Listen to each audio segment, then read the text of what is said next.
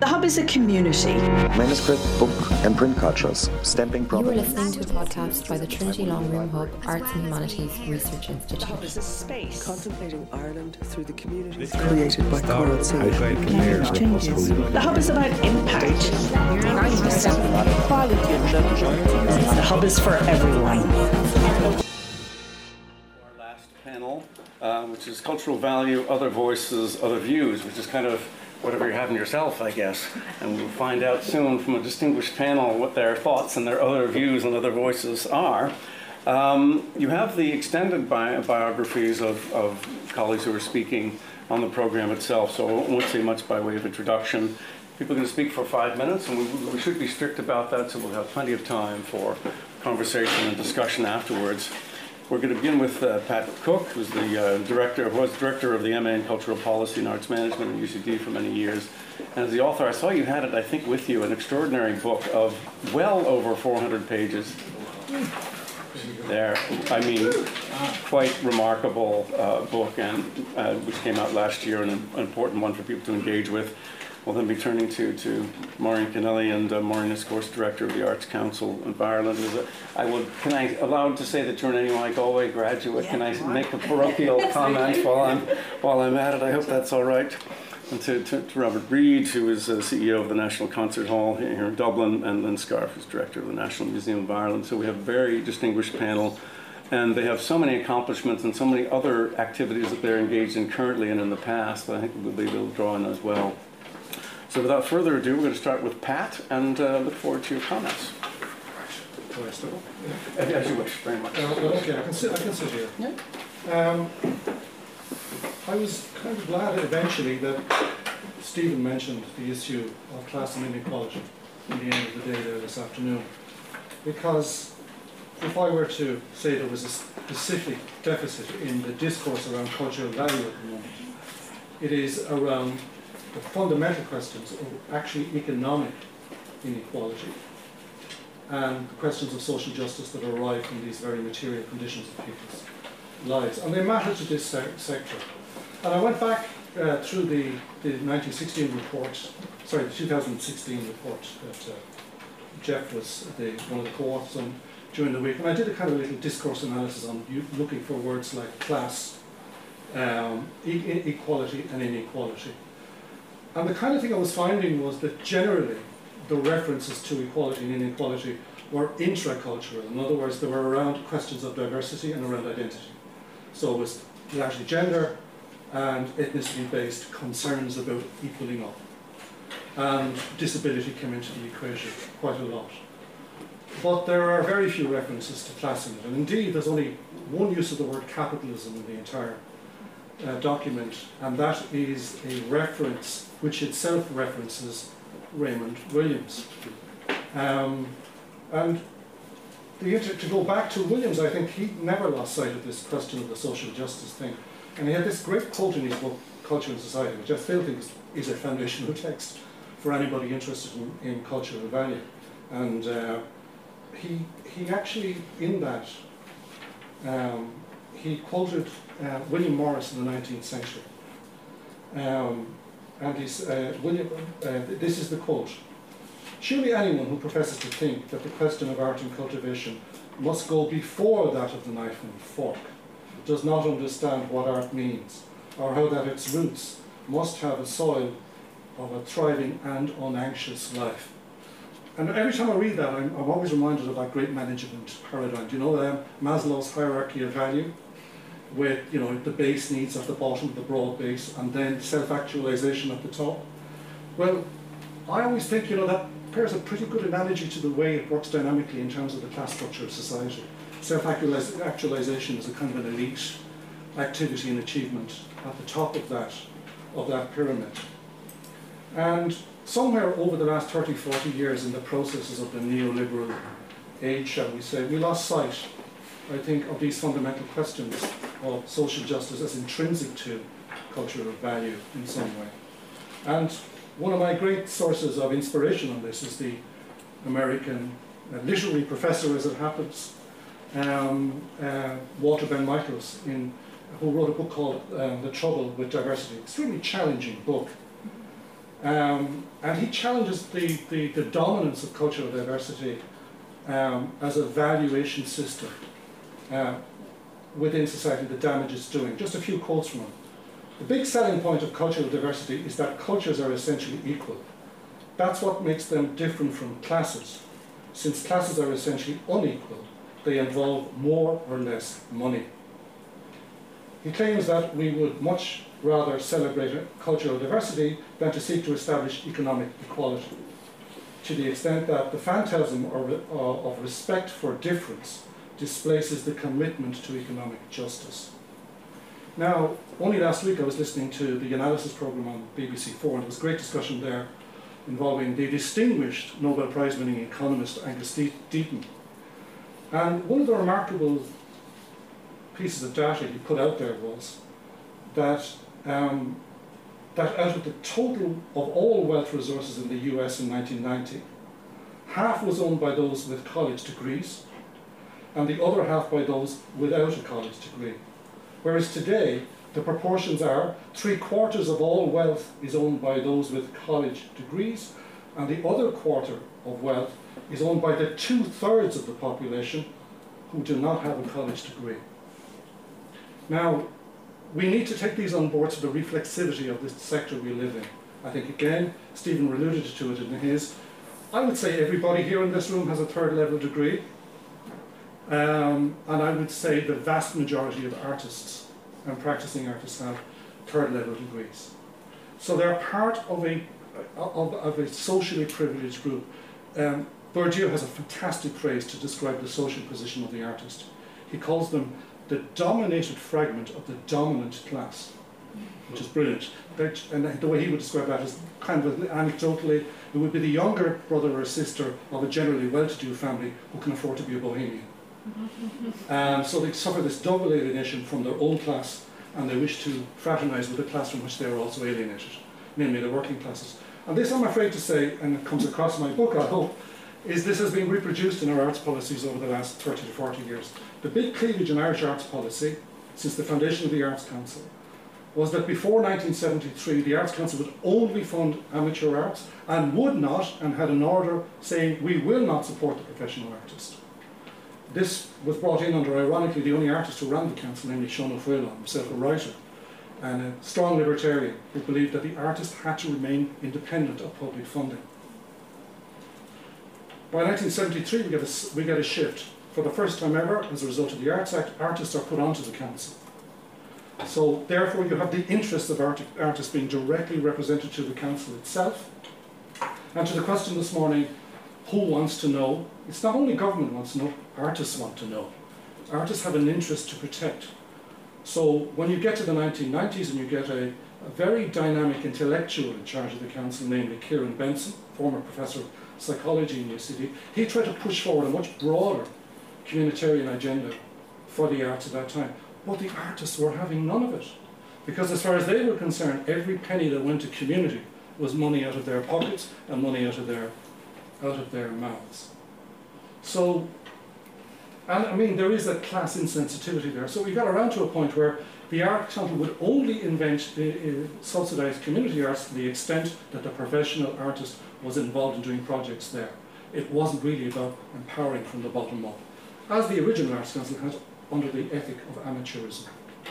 So I would say we need to talk about class, we need to talk about inequalities of wealth and we need to talk reflexively about ourselves and where we stand as privileged, educated individuals in the overall scheme of how culture is spoken about and deployed. I mentioned in my comment earlier on that the, the Arts Council survey of 2004, I think it was, clearly said the public answered back on a value basis we want education and local community arts as our top value right down at the bottom of the list is the, is the professional artist. This is a challenge, a fundamental challenge for, for, for arts policy and probably for cultural policy more widely. I'll leave it there for now. Thank you very much, Pat. And, and I should probably acknowledge that uh, Tania Banotti was due to be on the panel and is unfortunately suffering from, from, from COVID, but I presume she would have interesting thoughts to, to share on that. So we'll turn now to Maureen Kennelly from a nice point of transition between historical questions related to the Arts Council to the, the current director. So, Maureen. Thanks, Dan. Good afternoon, everybody. Hope you can hear me okay. And uh, so much in what you said there, Pat, that I'd love to pick up hopefully in the discussion or, or indeed afterwards. Um, and I guess very fitting that we're having this discussion in the 70th year of the Arts Council. Uh, hopefully that, that has come to your attention that we are looking back at the 70 years but also using that to say what, what should the next decades look like. So it's particularly apt to think that we're having this discussion today. So thank you very much to, to Eve and to everybody involved in putting this together this afternoon.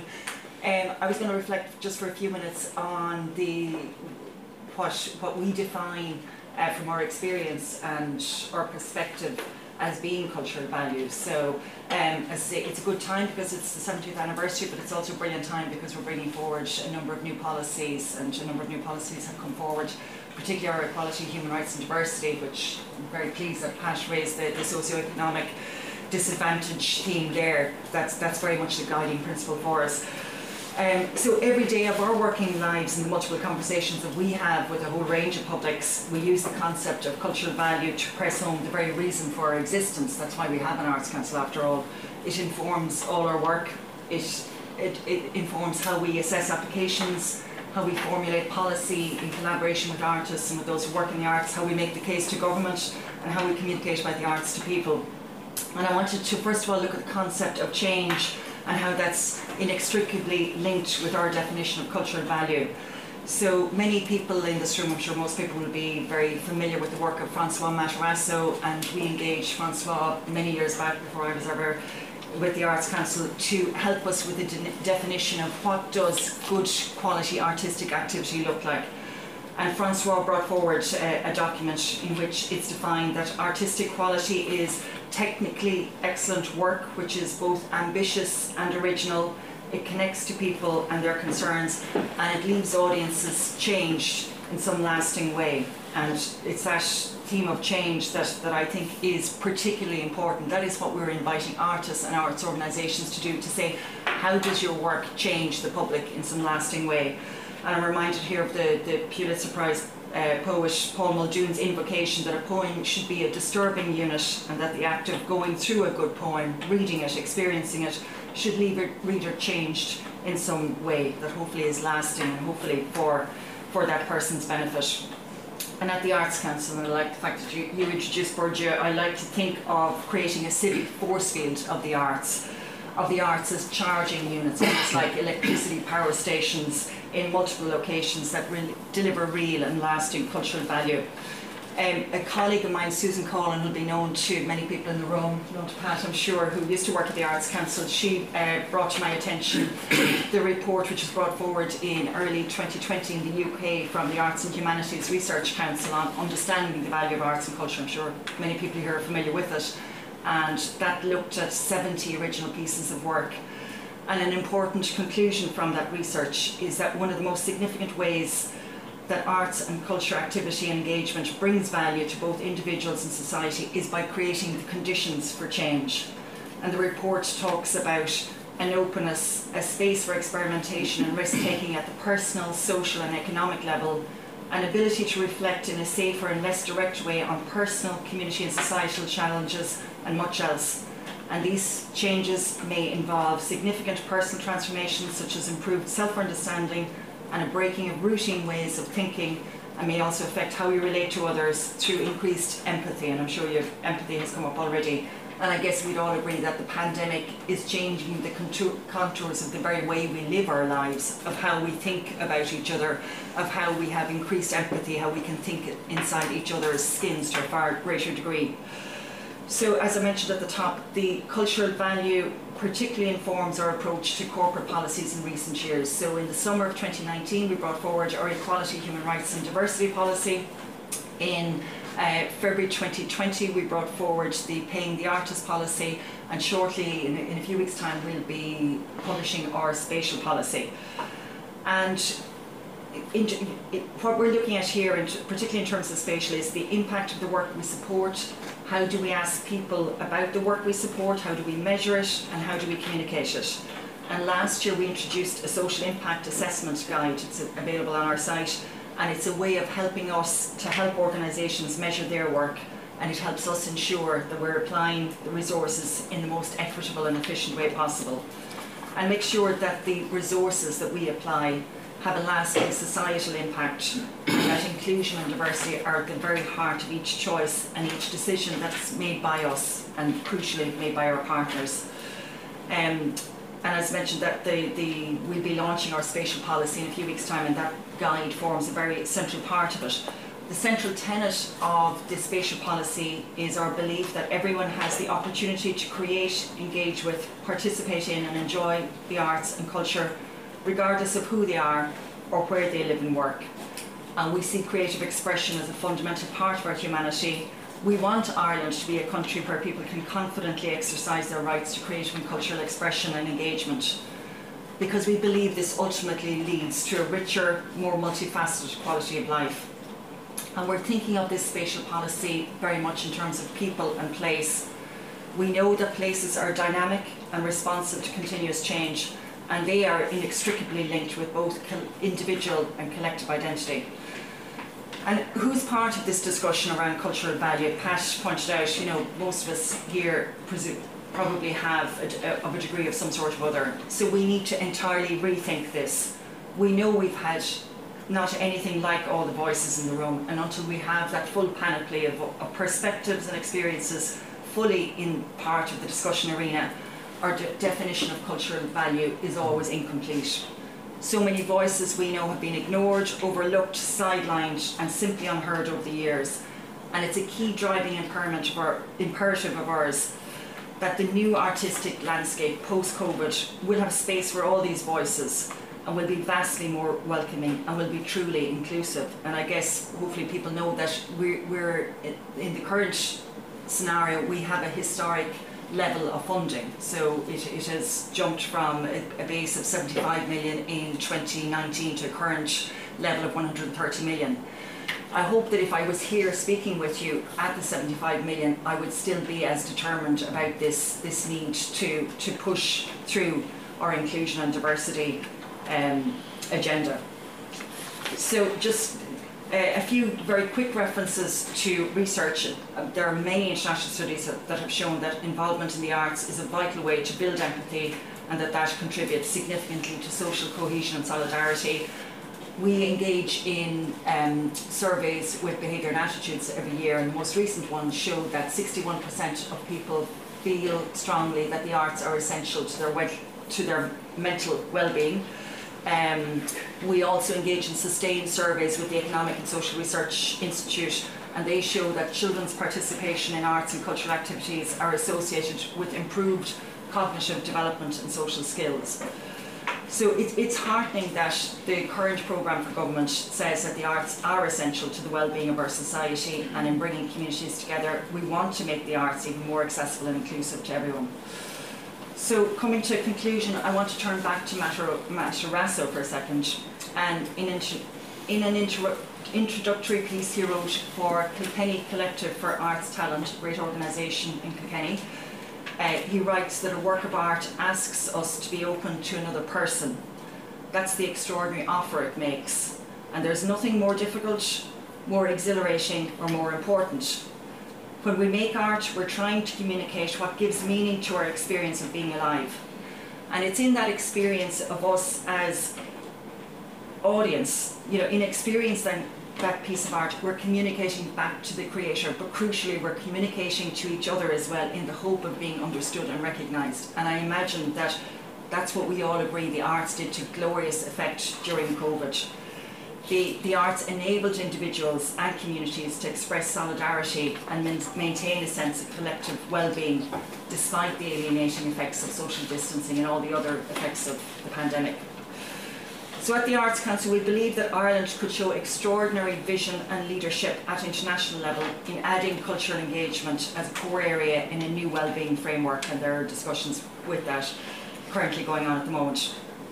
It's an intensely exciting time for artists and for all who work in the arts in Ireland and for all who engage with the arts. We hope to harness the considerable energies currently at play, many of them present here in the room today, in order to build on this new reality with the ambition of realising the most supportive environment possible. It's a time of real magical promise. And in doing this, I'm hopeful that we will arrive at a far better, a more inclusive, and a far more complete understanding of cultural value. Excellent. And I couldn't help but notice uh, that uh, you, you, you began your job with impeccable timing just as the pandemic was getting going. So you have had to deal with COVID right from the get-go. So I'm, no doubt there'll be further questions there. And we're turning now to Robert Read, who's been in post for a year now, so you're kind of mid mid COVID, so to speak. Um, again, a possible point we'll return to, but uh, Robert, over to you. Thank you. Um, I guess I'm here today because um, I've, I've just had a very, very practical kind of personal experience of the profound impact that data utilization and research can have on an organization, its impact, and the people that work in it. Um, a few in my last role, uh, I was lucky enough to be uh, appointed to be managing director of an independent arts organisation called Kings Place. Um, it was privately funded, well, uh, to some degree, but it was mostly funded through uh, self-revenue generation. So it did commercial events, uh, conferencing during the day to support the artistic programme in the evening. And it had a very broad artistic remit, uh, so it covered music of many different genres, but also included spoken word, um, comedy, like podcast recordings, a whole panoply of artistic activities. Um, and it was an organisation that had nicely grown over the years. Uh, uh it, started in, um, it was about 10 years old when I, when I took it on. Um, but it continued to do fairly well. But when I started, it was very much flatlining in terms of um, audience engagement and occupancy. Um, and it really didn't take me long to know that, to realise that, you know, I couldn't just sustain the status quo. The status quo was not creating sufficient cultural impact. And that change was absolutely paramount. Um, and Maureen, what you were just saying there about change just really, really resonated with me. Uh, because to be able to utilize, to maximize, enable change, um, it, it, I, I, I, sort of finally realized that the only way I could do that in a very constructive and positive way was about data utilization. It was something that was very new to that organization, it hadn't really used it before, even though it was sitting on, on reams of it. And I think cultural organizations uh, have uh, are very privileged to have a vast amount of information that it gets in the box office, um, through its data systems, um, but it's, it's, it's sitting on these rich seams of phenomenal information. Um, and uh, I sort of had a, a, kind of road to Damascus moment uh, when I realized that, is that we were, were, not, we were just not in the habit of interrogating this accumulated vast amounts of information and how that could enable us to get a really an understanding of the truth, an understanding of the reality uh, of where the organisation found itself in. And actually, I think one of the reasons that it hadn't confronted it because it, it was scared about what the data would say. Because I think I think the organisation, I think many organisations get very comfortable in fooling themselves that everything's fine. Let's not look too far under the bonnet because we're slightly nervous about what we might see. In, in fact, someone recently said to me, in my new role, don't look too, don't there because if the board find that information, you know, they might not be too happy. Uh, but, it, but I think information can be scary, data can be scary. Uh, but I think it is so much about, you know, just, just sort of owning up to the responsibility of the truth. And I think once we started to look at that data, that information, and to really understand where we are, we couldn't possibly start to identify where we needed to change. Um, and through, through doing that, I then found that it also had many other transformational benefits. So for the first time, we're getting an understanding of who was coming, who was attending, um, who were we keeping happy. We could then see well, who wasn't coming, who, who, who's, who's only coming once and then never coming again all these really fundamental questions and enabled us to, to build up a picture of what needed to change. Um, who do we need to prioritize? Of all the different audience segments, Who are we keeping happy? Who are we not keeping happy? Who's coming to us? Who's not coming to us? Um, and that had a really sort of fundamental impact. For the first time, by looking at the data, we began to understand who we are. And that was something that, again, we hadn't really faced up to before. What, what is our position in the cultural landscape? What makes us distinctive? Because I think until then we kind of assumed, well, we want to be the kind of, you know, the, the best music venue in the UK, or the best music venue in, in you know, all these sort of things. And actually, when we got to look at the data, we realised that it was, we, were, we were getting very high loyalty from people that were very close by. And actually, we, we began to realise that isn't it enough just to be the best possible cultural destination in that part of London? And I think once we got an understanding of that, we took a huge weight off our organisational shoulders. And we were able to really pinpoint and target those audiences that were in relatively easy reach of that destination. And so it enabled us to, to, to at last kind of prioritise our resources in very precise ways. Um, and also to stop doing a lot of things. So we were able to kind of de-stress the organisation in a lot of ways that was throwing everything at everything. We were trying to program, you know, we had a dreadful fear of dark days, so we had something on every single night. Um, and so actually when we decided we're going to prioritise this segment, that segment, in fact we, we had about four key areas that we decided that we were going to wholly focus on for the next couple of years. Um, and that was absolutely a revelation. It took a lot of stress out of the organisation, but also it meant that we could marshal our forces more precisely. Um, and it also gave us the opportunity to make this a cross-organisational responsibility. So not let it just be the responsibility of the marketing department or the programming department, because when we, when we did this, it realised it has a fundamental impact not just to marketing, but also to what we're programming. And it meant that we were able to involve many people across the organisation. So many people, much, many more people had an investment in what we were doing, this, this, this new way of growing our audiences. Um, and so it meant for a more cohesive, more unified team. Um, and the, the result of this was that we started to see steady improvement in occupancy rates. And of course, like anything that you start measuring and tracking, uh, you can target improvement um, and you begin to see improvement, which you can then celebrate that knowledge and it makes people even more motivated to do better. Um, and of course, you can then extrapolate that to what you're doing about inclusivity and diversity, uh, about sustainability. So again, that once we've started that process to start analysing, tracking, measuring, target setting, it had you know implications far beyond just growing our audiences.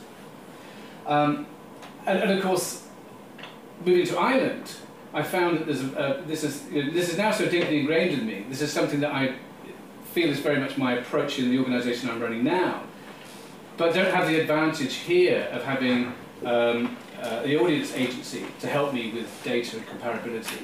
So it was very important for me to come along to this today because I really want to be an evangelist and advocate for how we can build a coalition in cultural organisations in Ireland uh, so that we can come together to, to look at how we are pulling data together how we're utilizing our information.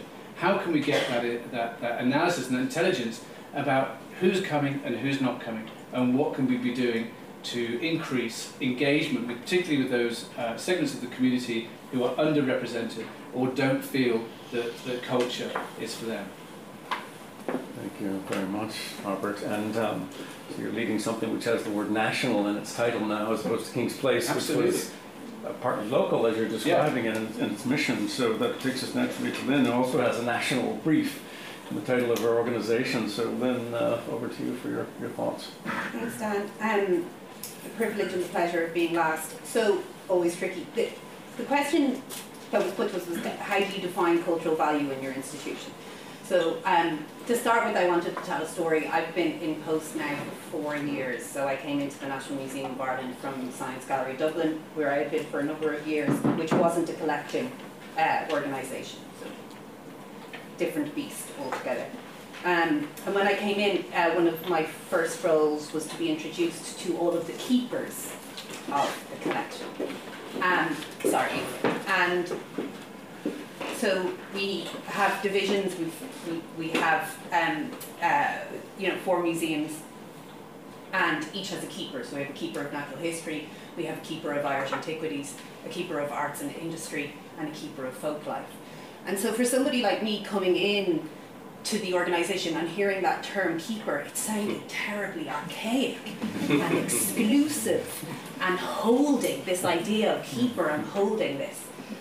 And I bring the story up because I think it's important to think about, and we can play it all out a little bit. But at the moment, we have an exhibition up the road in the museum. It's Colmcille. It's Sacred Objects of a Saint, and and it's looking. It's his 1,500th anniversary of his birthday. And within that exhibition, we have um, the Shrine of the Cathaoirleach. And those of you who are, you know, historians will know better than me and talk more about this. But the shrine is um, was made in the 11th century, and its purpose was to contain a manuscript that was known as the Cathaoirleach or the Battler, and it was believed to have been written by Saint Columba. And those shrines were symbols of power and authority and sanctity, and they were used for tributes and curses and cures, and they were really important to society at that time. But what intrigued me when was that the, the core of these relics, they were entrusted to hereditary tenants of church lands, to keepers who passed them on from generation to generation to generation until ultimately it was taken into the Royal Irish Academy's collection in the 19th century and then came to the museum. And the reason I bring that story up is because when I first heard the term of keeper, my personal value associations immediately went to thinking of that as being something of withholding, keeping, not sharing. But actually, the story of keeper, when you when you understand it, is something entirely different. It's about, to Maureen's point, it gives meaning to our experience of being alive. It, it's it's about this really important artifact of being carried through generations and generations so that so that we can come to look at it afresh each time and, and, and in some ways mobilize it to see what it can tell us about our present, right? So I bring that up because I think that that question about how do you find cultural value in your institution and that story is, is really important. And I probably won't explain it clearly in the short time that we have. But I think what I wanted to get across is the National Museum of Ireland is interesting in the sense that it's a cultural institution. And as a cultural institution which has four sites and a collection space, it is heavy on resource, right? It's, you know, it, it requires a lot to keep it going. Um, but, but, you know, what is the value of that? Well, we talk a lot in our institution at the moment around relevance, okay? And so going back to that, that piece that I mentioned, so we have a role around the conserving and the protecting of the collection, but fundamentally that is intertwined with our role around ensuring accessibility and relevance and interpretation and engagement. And so that our collection should never be in isolation from the people that engage with it or view it. And, and our role is to, to mobilise it in ways that actually reflect the multiple identities that are in our community. So that so that we understand that what we have, it can be mobilized in a way to engage, to do what, what, what John was talking about and Stephen was talking about, to, to look at that piece around social cohesion. And, and I think that that value, that value piece, that value proposition about valuing the objects in the collection, but thinking of them in the, in the consideration of how we demonstrate the relevance of that collection um, is really important. Then the second piece I wanted to say was about being porous. So, and what do I mean by that? So, big institution again, and you know, our, it, reading through, and Maureen mentioned it, the, the paper um, by the, the Arts and Humanities Research um, uh, Centre, you know, that piece around intrinsic value of the collection and its instrumental value elite and popular, amateur and professional. And rather, I think, and I know, Stephen, you cautioned against using the words ecology, but I think of, of our museum and our institution as being part of an ecosystem. And particularly when you talk about national cultural institutions, because they have heft and longevity to them. And in some ways, I think of them often as being anchors.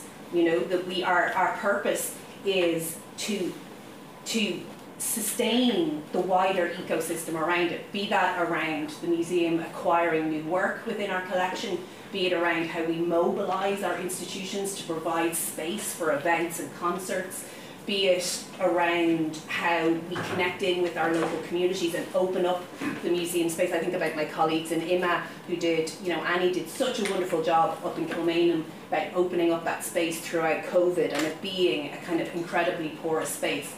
And all of those elements, I think, are important um, in terms of our value, you know, to society as a whole, right? Um, in terms of what we do. So I feel we're a key niche, and we need to think about that. And then I think so. So the, the other piece about that then is all of those things are lovely, but those values have to be in some way linked to our impact, right?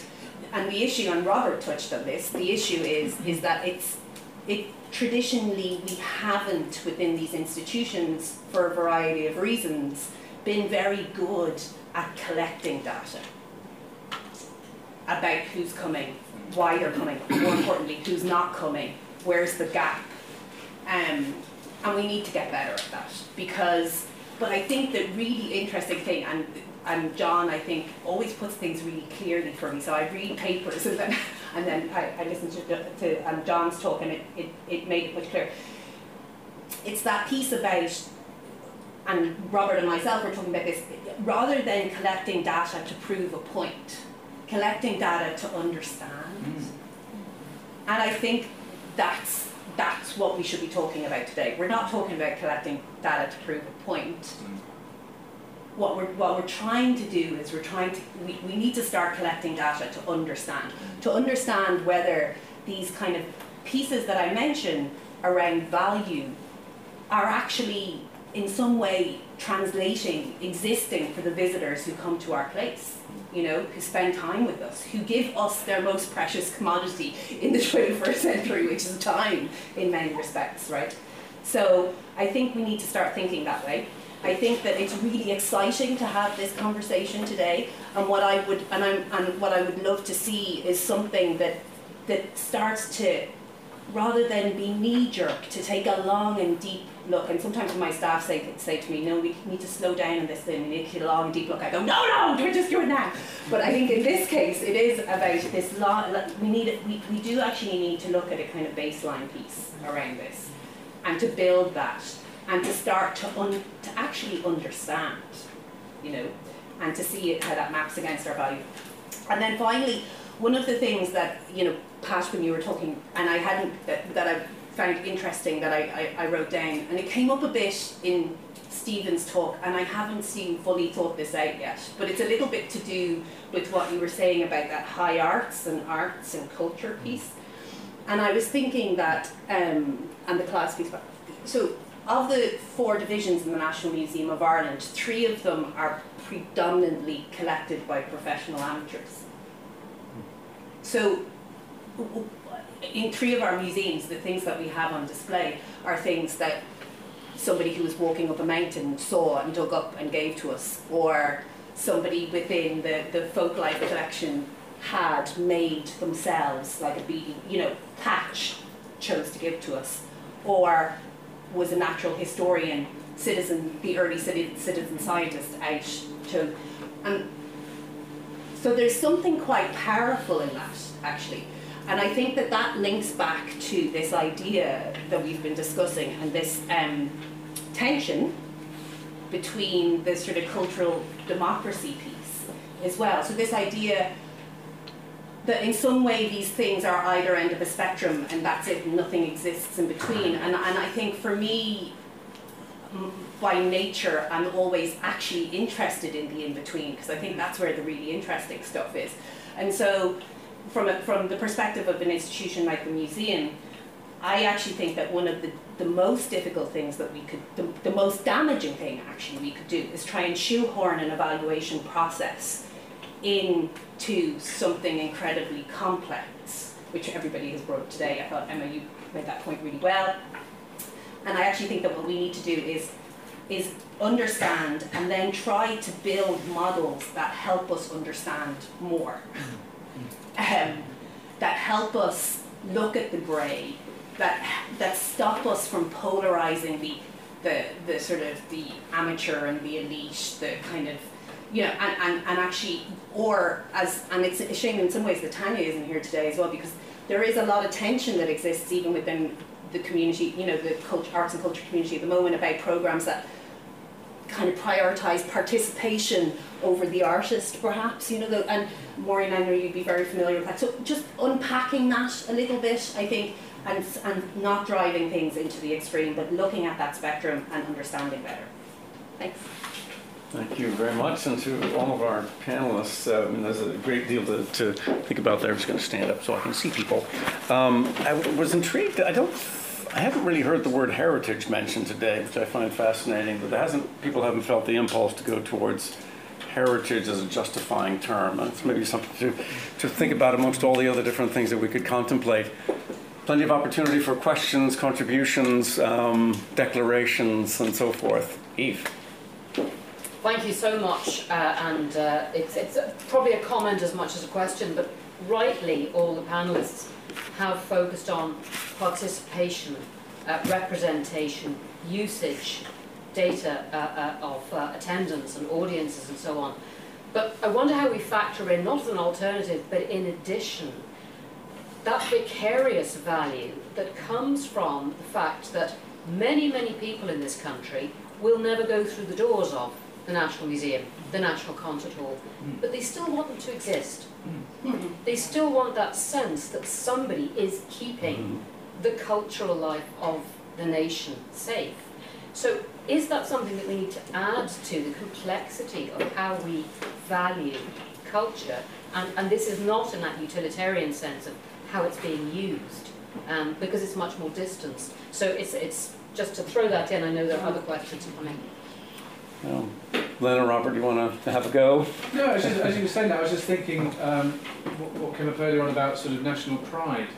And I think there is a lot of people that, that, that will take pride in uh, these large national cultural organisations being sustained and thriving in a post-pandemic period. But I, and I think it does reflect well the nation. I think it is something that, that individuals do take a lot of a lot of pride in. So it's kind of good to know that they're there. It's um, it's interesting on that point um, in terms of relevance, but when Project 2040 was announced and there was major capital funding for the first time into all of our national cultural institutions, I know that there was some concern and preparation for if there was pushback in terms of why are we spending this amount of money on our cultural institutions, because it was, you know, in, in, in, in total it was a significant amount. Not enough, but it's significant. Uh, but there wasn't at all nobody said, why isn't this being spelt, spent on health or education or policing or it, it was universally applauded and acknowledged and moved on. Uh, it, so I think there's something, you know, there, there is something in that. But I think, I think your point is a really important one, but it shouldn't be a reason not to do the others. Does that make sense? Absolutely. And that would be my worry is that, not my worry, I think that perhaps sometimes that happened in the past, that that, that that role in of itself was enough. And actually, I think we have to, as institutions, demonstrate our relevance to the to the people that we are there to serve. Yeah. Mm-hmm. If I could add to that, you know, what the economists call existence and bequest value, they're, they're important values, but they're never sufficient values. And this, I mean, I'm going to be hammering this drum all along here, that we really cannot ignore the, the determinant of all values, really, in the, current in the current situation. Actually, I want to add this my definition of cultural policy. It's the politics, the politics of how we contest and allocate resources to culture. And the politics is important because I think, you know, I've raised a political point here tonight about economic inequality in society, but this is becoming existential. Just think of the impact in Britain of Brexit and what it did to the 40-year-old agenda for, for, for multiculturalism and cultural inclusion in England. It drove a, it shattered it completely, and all on the basis that there was a forgotten class of people who got angry and developed these very negative politics, which have profound cultural effects. So we can't really talk about cultural value without processing this. And I think all of our democracies, even this one here, are subject to these pressures at the moment, an increasing drift to the right of the spectrum, and a denial of the very kind of forms of diversity that we all champion. Powerful point, I think, Maureen, you, I Yes. expect you have thoughts on this as well. I, I think that's an excellent point, and uh, I love Lynn's uh, use of the word pores. I think I've heard you use that before in, a, in another um, similar type event, and I just, it's my favourite word from the pandemic because it, you know, now we absolutely have this opportunity. Society is more porous. There are opportunities, you know. So, to your point, Eve, like if you think that somebody living in Carlow could access the National Symphony Orchestra, or that they knew they could access it online, you know, that's that's a very powerful thing, and that that means that we're in a far far better place. Another question, John, please, yeah. Uh, just taking up Pat's existence point, um, which is a very strong argument, existence because uh, if you look at me asking, what proportion of the National Museum's collection would never go on display?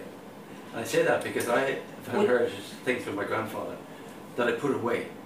I would never, I never visit them, and I would never throw them away. So there's, that's a, there's a I'm not suggesting if there's a very high proportion that's never on display, there's still a very strong argument for retaining them. Yeah, no, it's, it's a, I mean, about ninety-five percent of the collection is not on display currently, as of this moment right now, yeah. And, but that doesn't mean it's not accessible, important point. Uh, because it is accessible. Not as accessible as I'd like it to be though, John, if I'm perfectly honest, yeah. So I think, um, in terms of what is in our museums, there, you know, the, I, I, I, there's an acknowledgement, I think, amongst us all that we are in the, in the museum, and when I say we I mean my colleagues within, across the museum sites, is, is that we are kind of stuck with, at the moment, with permanent exhibitions that need to be moved and changed, and they aren't really reflective in the most part. And we have an interesting challenge afoot at the moment where we have been funded to develop a new exhibition, 20th Century History of Ireland, uh, which is wonderful and absolutely terrifying at the same time, if I'm perfectly honest, for a lot of reasons. I can see people nodding their heads because they know exactly. And if, if, even just to give you an indication, at the moment we're like in a place where we're talking about, well, how do we, at the start of this exhibition, in, introduce the p- problematic nature of terms like nation and state um, before we even go into this, right? So, so sorry, th- that's just to get to the point that within that exhibition, that is giving us an opportunity to bring in a lot of material that's been contemporary collected over over the last 120 years. So you know, you know whether it's you know elements from Magdalen laundries or whether it's you know elements through um, kind of design, Kilkenny design, to contracting kind of dark and light there in some respects, but. Um, I think that that piece around how do you access it, it is a crucial thing. So that's something that we are looking at in terms of the ongoing collections resource centre and how that becomes accessible. But uh, what I would say is it's really interesting whenever somebody decides to come to the museum for whatever reason, you know, as a personal visit or we're always able to pull out something from the collection that was dug out of the ground of their home place. And that's quite powerful. You know, it's really powerful. And I think we just need to do a much better job of actually having that out, you know, so that people either through a digitized form or through collections, a good collections resource centre. Yeah, you mentioned the digital dimension there, which is Yeah. obviously, um, but expensive and requires its own curation and resources and hosting and all those other issues, which get our, That are a challenge. It's all expensive, that is the problem. Yeah, um, yeah. yeah. Quiva, I think you had a question now, Yeah, thanks very much for fantastic contributions. And I was going to bring up something that you mentioned at the start, which was about heritage. And I was talking to Ruth Martin about this earlier, and where does heritage fit into culture and this, this maybe uneasy um, umbrella term, and how can we, we deal with that? And, and thinking of what Stephen was saying as well in terms of the, the value of art or of artists in um, in Ireland, I would argue goes beyond the foundation of the state, going right back to things like Colmcille and the you know the rich heritage that we have, and I think we do value it. So I don't know whether do, do the panel think that we need, I would say urgently, to have a, a definition of what culture means and what culture includes, so that everything actually gets proper due attention. Is that something that's that's worth doing? Uh, well, it's interesting because heritage is currently outside of our department. I think the biggest uh, challenge with Which that is- question. Yeah, it's a hmm. ch- yeah. No, but it's it's it's In the policy. tendency, and I think again Stephen referred to it. When this, you know, I, I used to do this graphic for the artists where you know the phrase arts and culture. Well, I would make you know arts like 86 points point, and I'd make culture like 10 point because really, well, when you talk about arts and culture, they drift towards making arts a metonymy for all of culture. Because everybody finds it so difficult to think about culture in a complex form. And this, and this is important with civil servants actually. They love to simplify it into the arts thing. Because then it gets, it, it's something they can manage and it's something they feel it's contained, right? But in actual fact, the work around culture is incredibly difficult because you have to try and keep, you have to have multi-dimensional understandings of what's going on at any one time. And I would sometimes think, you know, there might be some virtue, virtue, and this might be sound sacrilegious, in merging a heritage council with an arts council, so that you got a, you got a, a cross-disciplinary understanding. Because I mean, I worked in the heritage sector effectively for 30 years, and I can tell you one of the motivating things about that was that you know I I had much greater access through heritage to that other part of society than I would have through the arts. Let's face it, the arts are largely a middle class domain of activity, and the guild complex of that, of course, manifests itself. And of course, we have to do outreach and we have to go to working class communities. Nobody wants to go to middle class communities for some reason, even though some enlightenment, might, might, might, enlightenment there might. They're very unsafe, you know. No, don't go near them. They're already taken care of. But, they're but you know, I, I think there's a lot. In fact, I mean, I learned through bringing art into heritage sites that there was this brilliant thing where, say, working class people would come to the park I used to manage, and they'd say, "What, what is that?" And they'd be suddenly encountering, serendipitously, a piece of sculpture. I just thought that was so brilliant. Mm. And you know that it wasn't. I am going to a gallery today because if you say that to yourself, you almost you always mark yourself off as bourgeois. I suppose away. You know, there's these kind of self-determining mm. sociological processes we all go through. So uh, the dialogue between the heritage field mm-hmm. and the arts field, I think, has a huge amount. I mean, the Heritage Council has been very good at tapping into the voluntary energies of society. Yeah. You know, and the and the Arts Council, I have to say, has lost sight. Of, that's one of the tragedies of the history that I've just, you know, recounted. Before 1973, great at enabling amateur musical societies, you know, theatrical societies. They lost that, mm-hmm. and they became about professional mediation. That's mm. not sufficient. Mm. And there is obviously a role for Creative Ireland has developed as well, but I don't know if you wanted to comment on that more in uh, just on this particular topic, uh, we now run Culture Night, as people might know, and it's very interesting. The research that we have done around Culture Night, which Robert and Lynn have been very involved in too, is it's supporting that idea of not having that chasm, you know, Yeah. because Culture Night is seen as very democratic, very porous, very appealing, a joyous celebration. Um, and that's because it doesn't have that terrifying arts tag across it, you know. Mm. So, yeah. I think what's very important to remember is a lot of expenditure at local government level that's taking up some of the slack you're, you're Yeah. mentioning. Yeah. Yeah, yeah, yeah. Uh, the local government expenditure in the Mm. is higher than the arts council. Yeah. So uh, you have to take it in the whole. and the role of heritage officers. And it's quite interesting, you know, that, that point that I was sort of bringing up about the museum and, and, and heritage. So, you know, there's Heritage Ireland 2030, which was just launched, and actually, I think myself and Pat were on the same call just talking about it. And I think it has one line in museums about it within Gosh, uh, Heritage wow. Ireland 2030. I mean, there's a lot to, to fit in, so that's okay. But um, but I suppose that interplay between those two and um, I think we're here today maybe in some ways to talk about audience and to just maybe bring it back to audience again and the question of audience. There is something about crossing the threshold, right? That perhaps, um, Pat, to your point and to others, her, you know, people's experiences of heritage have a less definitive threshold to cross. I think we should talk about citizenship before we talk about audiences. Yeah. Um, and if we talked about citizenship more, we would have a better ethics on these on these matters because, you know, again, some of the Arts Council's policies on arts and education, they empower a tiny group of artists to go into a highly select number of schools.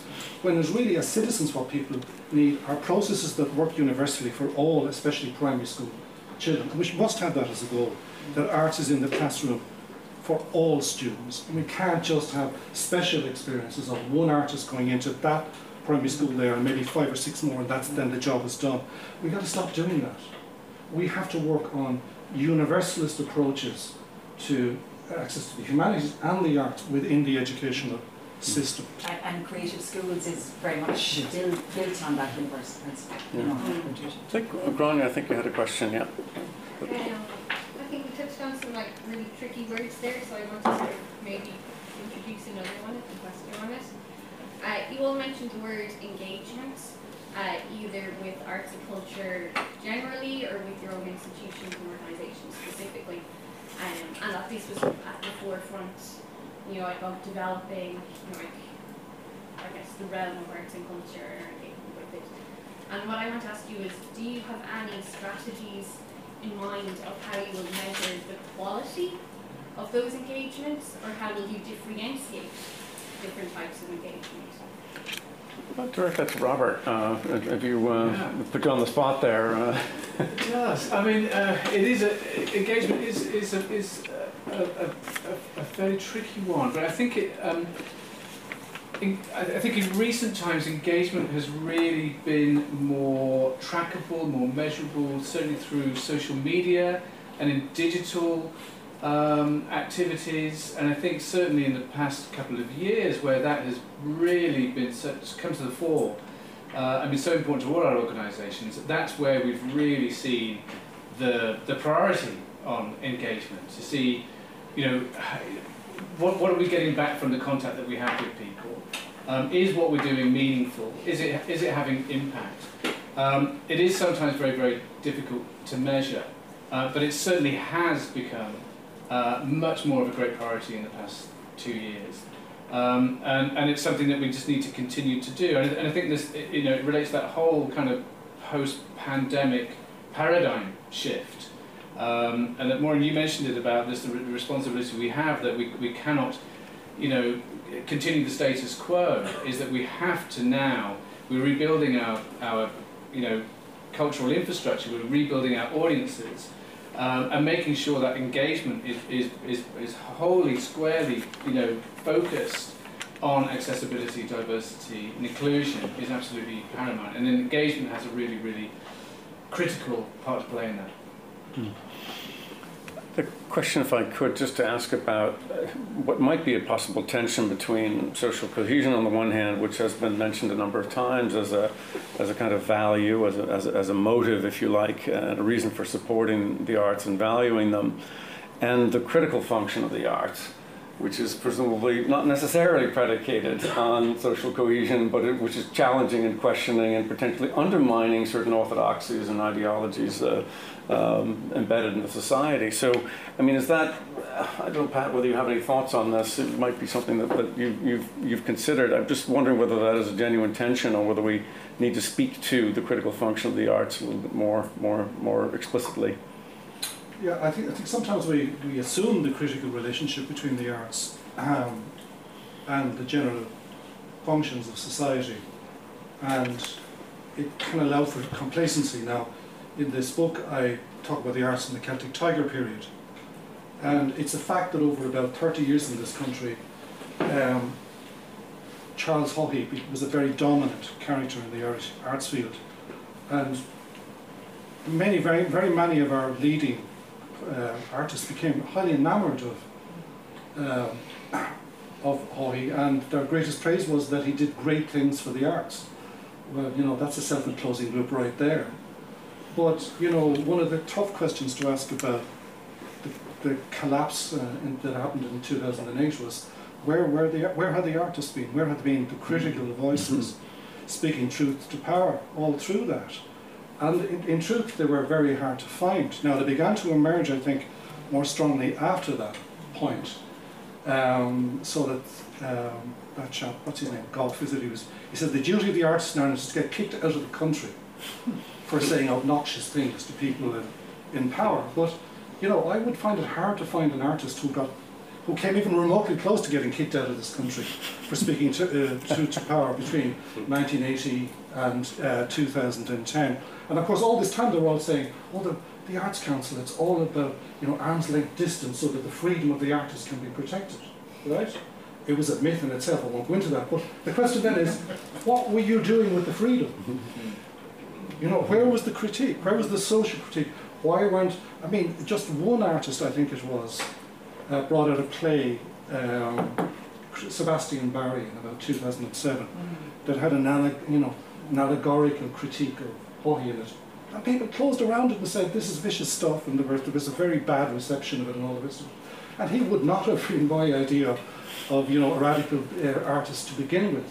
So there, there is this kind of tension between the artist. I mean, um, Sean O'Faolain, who was an absolutely dyed-in-the-wool libertarian, said, you know, the artist has to suffer exclusion, and that would be economic exclusion, in order that they can can be a critical voice uh, to to politics, and that's what he was. I mean, he started the Bell magazine in the forties. He wrote an adulatory biography of De Valera in 1938, and he turned around and wrote another one, which was hugely critical of him in 1943, with the result that he never got another penny from De Valera's government.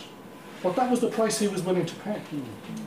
Do you know? Interesting. So there is a big debate around liberal, liberal values in the old-fashioned mm-hmm. sense, and what we might call the kind of welfarist values that now seem to include the, the artists within mm. governance system to the extent that they are themselves governed by them.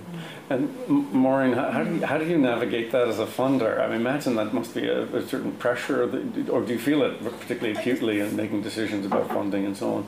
I don't, I don't feel it. I mean, I suppose the world has changed so much since that time, and um, you know, because like artists have obviously been very involved in, in marriage equality and repeal and so on. Yeah. There's a certain all facing the same direction now. I think of it, and you know, more recently Ukraine and and post pandemic. I think it it makes it easier for the to, it relieves that tension hugely. I would think. And, and I guess, you know, back to the poorest thing, you know, government, the, the, the state, we, we might all more or less agree, behaved quite well during the pandemic, I think. And is, is far more porous, you know, it's far more available to us now. And I, and I don't think there's any going back at the risk of sounding like Pollyanna.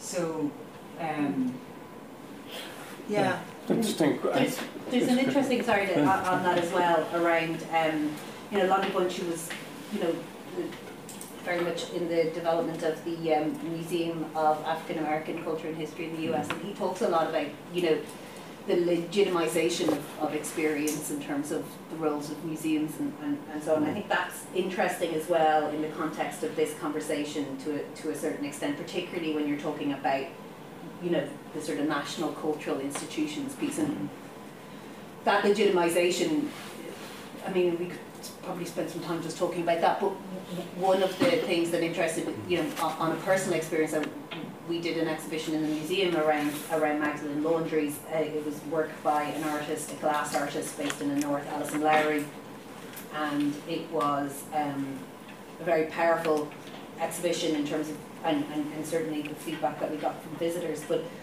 one of the things that came back, it was around, was was that people who had been in a Magdalene Laundry or in very much were saying, I feel that this legitimizes my experience because it's in a cultural institution. So I, I just bring that up by way of kind of Yeah, yeah. talking about that.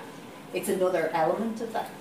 Uh, I think- continuation, maybe, perhaps, Yeah. is a better way of putting it. I think that's a very important point, and I think there's a kind of almost a politics of recognition, and that the arts as forms of recognition that they give, they validate certain kinds of experience and acknowledge them. So that that that can that can be part of the, the kind of social mission, and I think the justification and value of the arts.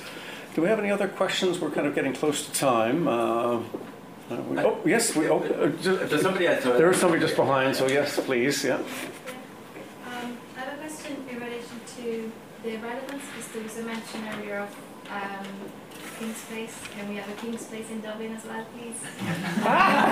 In your spare time, you can just, you know, Just the- in work one relation up. To the, say, the National Concert Hall and the programme being relevant to people, or the programme of, whether there's education programme or a collection.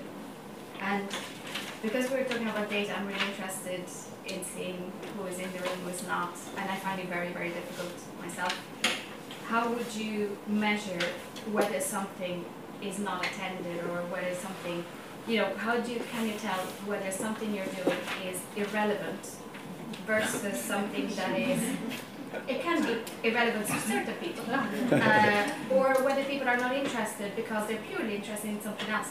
So how would you measure who's not in the room, why they're not in the room, and maybe the Oh, sure. I mean, be in the I mean, in, in the UK, I was able to do that because of the information that I could get from the audience agency that, that aggregates data and information from a very, very wide and broad number of cultural organisations.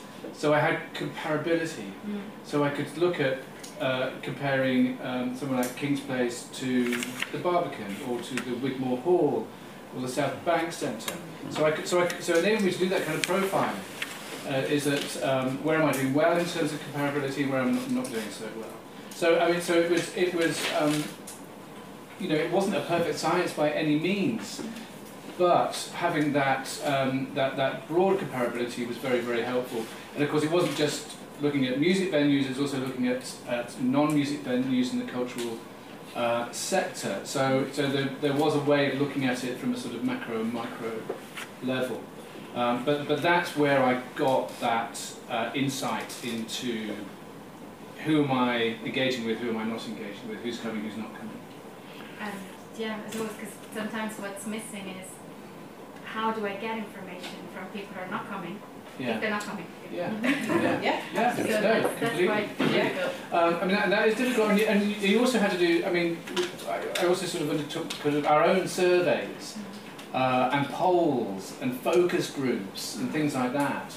Uh, so, and, and focus groups were a good way of being able to recruit people who we knew didn't never came. So we were able to sort of ask them directly, why aren't you coming? What would you, what would you come to see if we had it on? You know. Uh, so, so there are other, you know, ways that we did kind of try and delve deeper into answering those kind of questions. Yeah, thanks. The question at the back, yeah. Yeah, it's more of a remark than a question.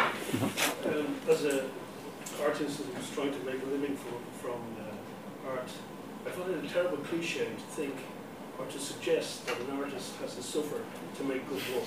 I find that really, I've heard that, like that's a, an old uh, idea for me. It's completely irrelevant, I find. To think about that is really another way to address this.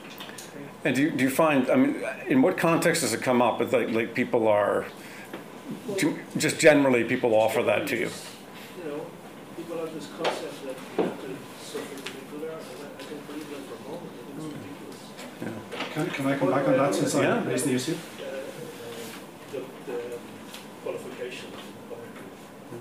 Pat? Yeah, uh, first of all, I'd like to point out that I was actually quoting uh. Sean O'Faolain when I said that, Sure. and that those were the values that he lived Sure, sure. and was prepared to live by all of his life. And I think that's pretty admirable in itself.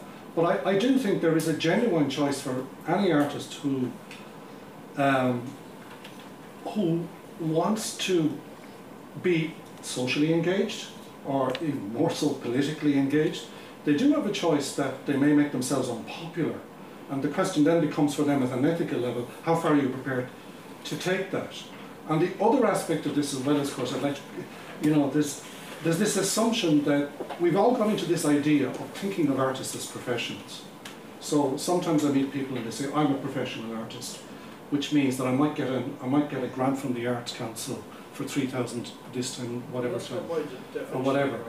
But the best example I can think of this is there was a, there was a theatre group that put on a play in Leitrim in 2004, and there were two performers, and there were two people in the audience, and the total takings on the night were tw- was 28 euros, half of which had to go to the venue, so they got 14 euros. I think I did And- that gig. the, point, the, point, the point I want to get around to here is, you know, they thought of themselves and perceived themselves as professionals, but in actual real terms, they were amateurs. They were doing it for the love of it. Because th- these are one of the, the base words in modern discourse, by the way. Amateur is, I've now done, I've done a TED talk on this. Um, amateur is equivalent to messer or somebody who doesn't take anything seriously. how did we get to a point where the, Lat- where the word with the Latin root of which is the word for love, amo, now means messer, and somebody who's just a dilettante? You know, we really need to investigate that. Doesn't mean that. But the point is that artists can be much more than besides artists. After all, T.S. Eliot was a publisher. Uh, uh, Wallace Stevens, I think, was an insurance. Um, Yeah. well, you know, there's no reason why we cannot mix. I mean, Robbie, Roddy Doyle got most of his inspiration for his early books by being a school teacher. What's ignoble about that?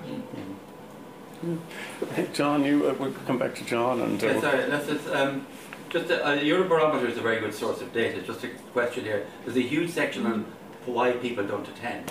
Yeah. So it's, it's extremely good. I just have, come back to the innovation experimentation, and that's also critiquing society. Robert, if I can ask you, what do you see the role of the National Concert Hall in experimentation, allowing new composers to perform, even if the hall is empty? Yes, absolutely.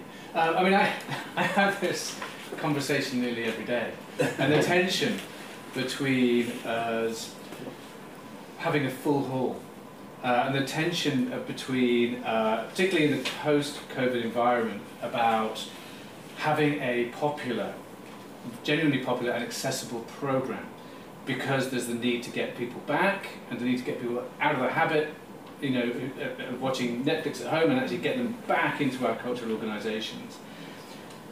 But I feel very, very strongly is that is, is the responsibility though that this is a once in a generation moment when we actually truly have to deliver on what we've been promising for a long time but never truly delivered.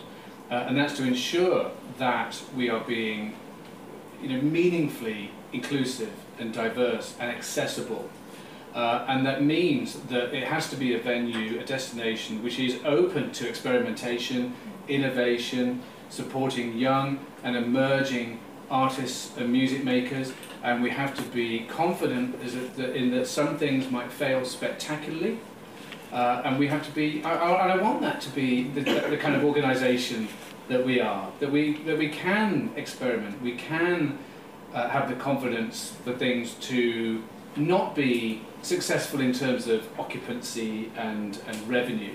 Uh, and, and, I, and it's my kind of mission to ensure that we're not just rating our success by how full the, the hall is. And it has to be based on other measurements and matrices. Uh, but that's something I'm, I'm sort of grappling with every day. Thank you. It's a good point, point of inspiration on, on, on which to end. I think join us at 5.30. And now, I, I, back to Eve. Thank you very much, Dan. I'm not going to keep anyone, but just uh, to close with a couple of comments. Uh, so I think somebody, I don't know who, I can't remember who it was, but self caricatured us earlier today by saying, Are we just a, a bunch of middle class people with time on our hands talking about ideas? Was it Stephen? Yeah. Of course. Uh, I, I hope, I hope we've, we've actually done a little bit more than that, but I think the key thing is um, that if we simply drop this conversation at this point, then we haven't achieved anything. Uh, I know a number of people have come to me during the course of the day to say, can we take this further? Can we fine tune some of this thinking? Um, and, and can we address many of the, the ideas that have come up over the course of the day in other forums? So I think, Stephen, you're happy to keep in touch with me through the hub uh, as a kind of centre point. So if anybody has suggestions or comments or thoughts on how we might revisit this discussion and expand it and keep that focus on how we're defining cultural policy uh, and the much more difficult question perhaps of how we're defining and developing uh, in a more sophisticated way um, how we're using cultural value and metrics for that, whatever they might be, then we need to do that. And, and from my point of view, I need to make sure that my colleagues in academia are fully uh, paid up and engaged with that uh, discussion as well. So I hope that we will see you all again uh, for uh, some continuation of this discussion. Um, but uh, in the meantime, I want to say many thanks um, to everybody who's spoken and our friends, our guests from the Centre for Cultural Value, our wonderful panelists, Stephen, Emma, Ruth, Dan, thank you so much for chairing as well. I also want to thank the people who've helped out, the whole hub team, uh, Francesco Rafferty, who runs our tech so brilliantly, and many other things besides. But in particular, Caoimhe Whelan, who's done all the heavy lifting on putting this symposium together. So thank you very much, Caoimhe. I want to thank everyone who's joined us and, and the many of you who've made contributions from the audience or spoken in discussions. It's been very welcome, it's been very meaningful. Um, so thank you very much again, and uh, to the students in particular. I hope to see you again in the Long Room Hub. It's been an absolute pleasure to have you with us. Uh, I know we're going to now make our way. community.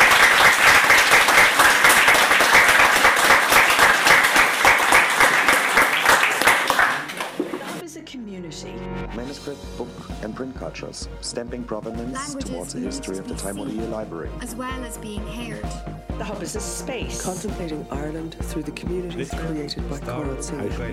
changes. The hub is about impact.